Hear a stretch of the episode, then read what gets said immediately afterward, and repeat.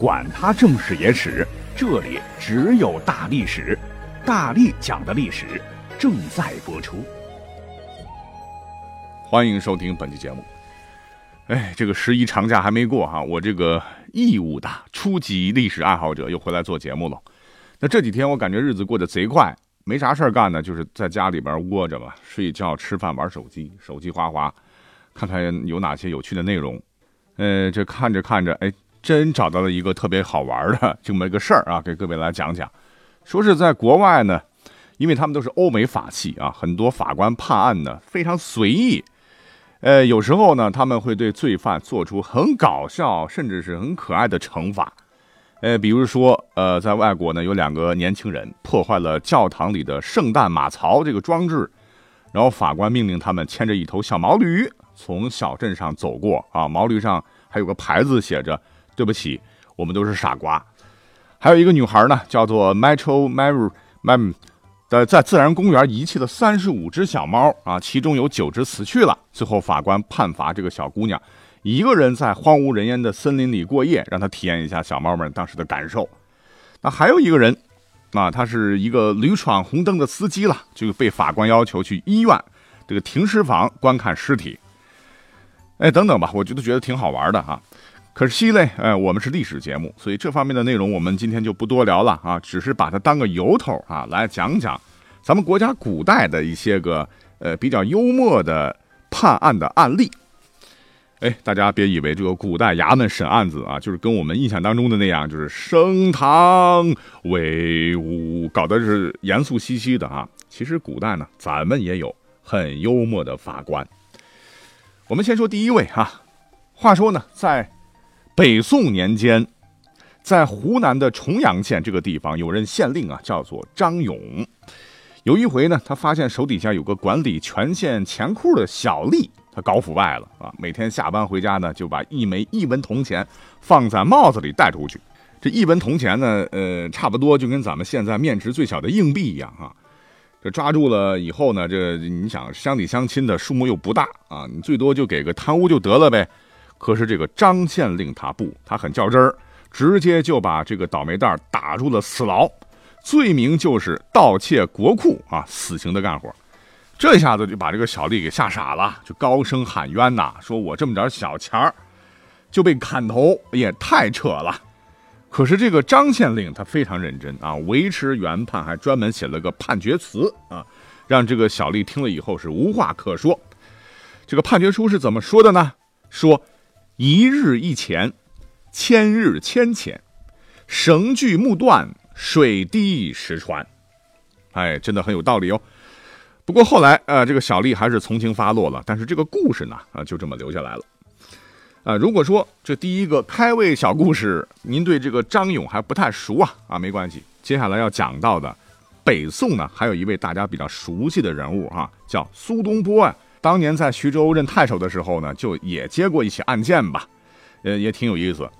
说当地呢有一个法号啊叫怀远的一个和尚啊，有一天竟然击鼓喊冤，说乡民欺负出家人呐，自个儿被揍了。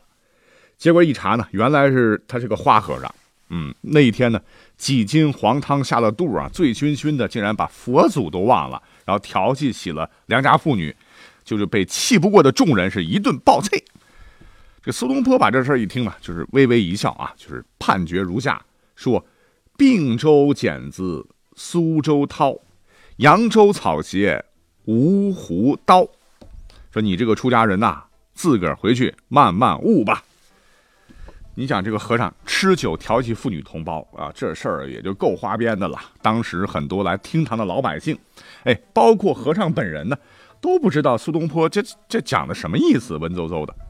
啊，怎么着啊？就这么散了啊？这个和尚被打得满头包啊！后来是越想越气，也不解其中意义啊，就找到了个有点文化的司竹先生，就是问苏东坡这个判决书几个意思呢？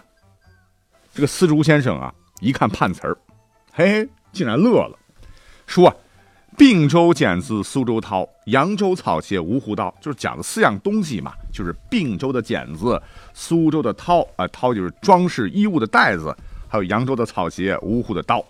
是当时全国非常有名的地方特产呢。同时，哎，他们都有一个共同特点，那就是这四样全都是工匠打造出来的。所以苏东坡呢，就是很诙谐的用这个判词告诉大伙，尤其是这个和尚啊，打你啊，打得好。那看来古代文人有时候也很幽默的哈，有时候也挺人性化的哈，不是我们想的是天天只读圣贤书。那么话说，在南宋时期呢，也有个好官，历史上的哈，叫马光祖，他呢也是一位历史传奇人物了哈。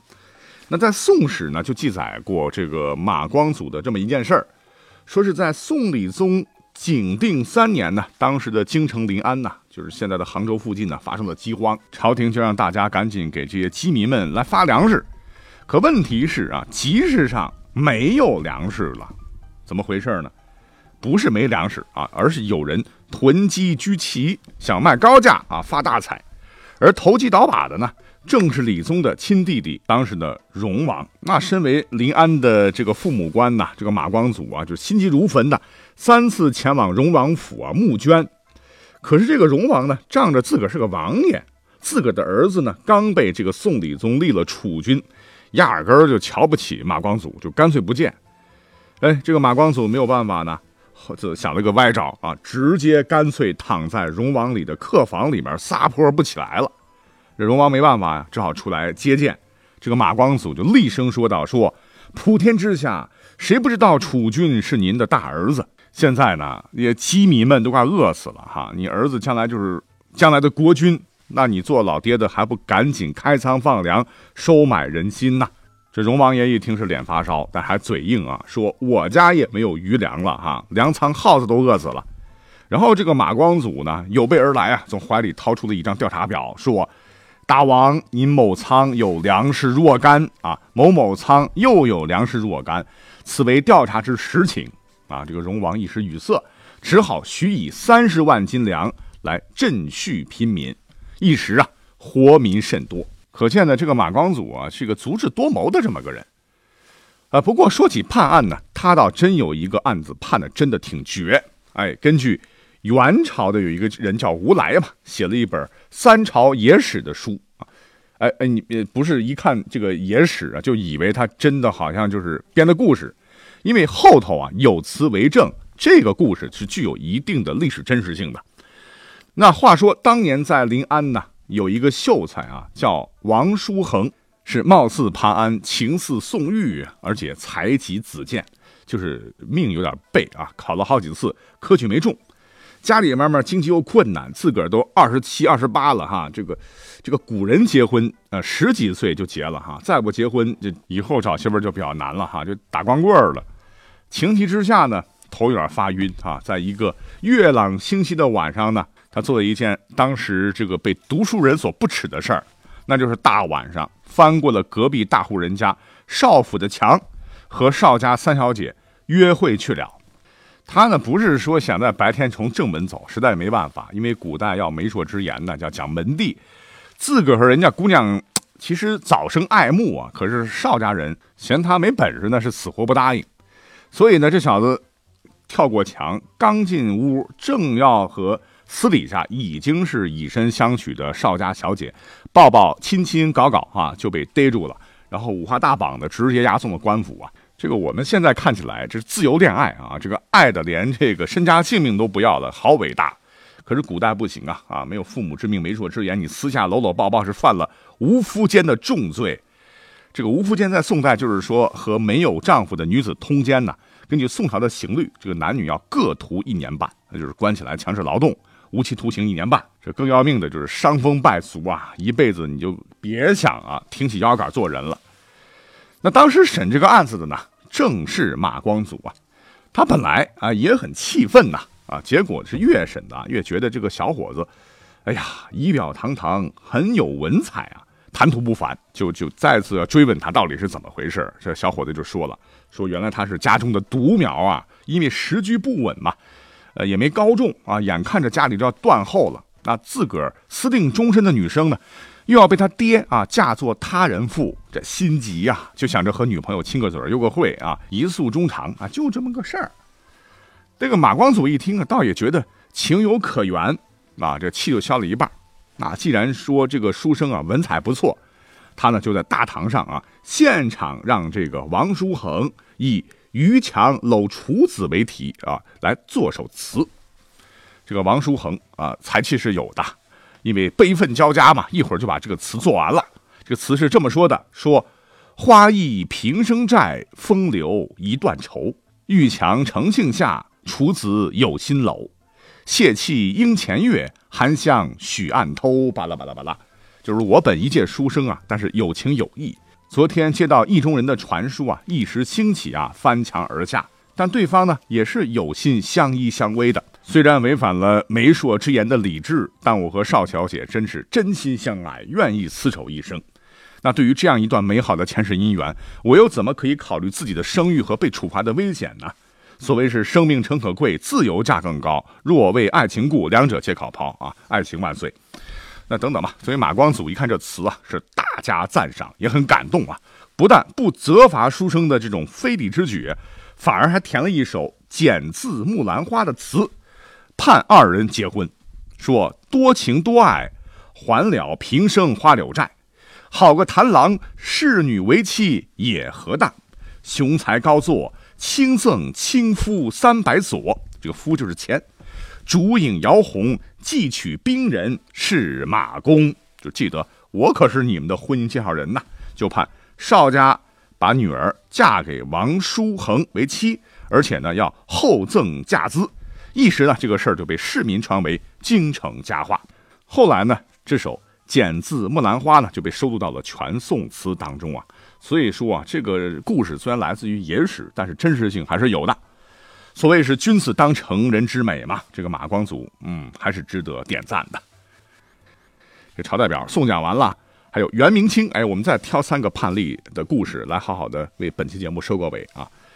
那话说，在明代的天启年间呢，有一位御史啊，是铁骨铮铮啊，老是跟当时的阉党作对。那魏忠贤手底下有个太监，就想挑事儿。有一回呢，就拿个绳子绑了一只老鼠啊，来告状啊，说此鼠咬毁衣物，特擒来请御史判罪，就是看你这个御史怎么判，好出洋相。可这位御史口才极好啊，而且呢，足智多谋啊，一瞅就知道咋回事了。脑筋一转，说这个此鼠啊，罪大恶极，若判吃杖放逐，则太轻；若判绞刑。凌迟则太重，这样吧，本官就判他宫刑。哎，这太监一听，歘，这脸红的跟猴屁股一样，是悻悻而归。那话说，在之后的清朝的康熙年间呢，在福建泉州城外有一个风月庵，这里面呢住的一位年轻貌美的小尼姑。这个尼姑呢和当时的一个姓孙的公子。哎，两个人就是卿卿我我，他就动了凡心了嘛，就想还俗嫁给孙公子为妻。可是呢，又怕社会上有人说三道四啊，风言风语，思来抢后呢，就向当时的州府呈状，请官府恩准。那当时的这个州府的老爷接状一看呢，觉得特别有意思啊，就判决如下：说准准准，准你嫁夫君，去禅心，超凡心，脱袈裟。换罗裙，免得僧敲月下门。哎，无独有偶，在清乾隆年间呢，有一位寡妇啊想改嫁，但是遭到家人和邻居的阻挠。她气不过呢，就向当时的官府呈上状子，说啊，豆蔻年华，失偶双居。翁上状书已大，正瓜田李下，当嫁不当嫁？知府接状啊，挥笔判了一个字。如果这个故事是真的的话，那么这个。判决书将是有史以来最短的判决书，那就是嫁。哎，那这位妇女真是碰到了好官了哈。那她是嫁了，可是我们眼瞅着我们的假假假假期哎就要结束了哈。那么下次长假还要再等几个月以后了啊。不过没有关系，不要难过啊，因为有我大历史陪着各位。好了，本期故事就讲到这儿了啊，我们下期再会喽。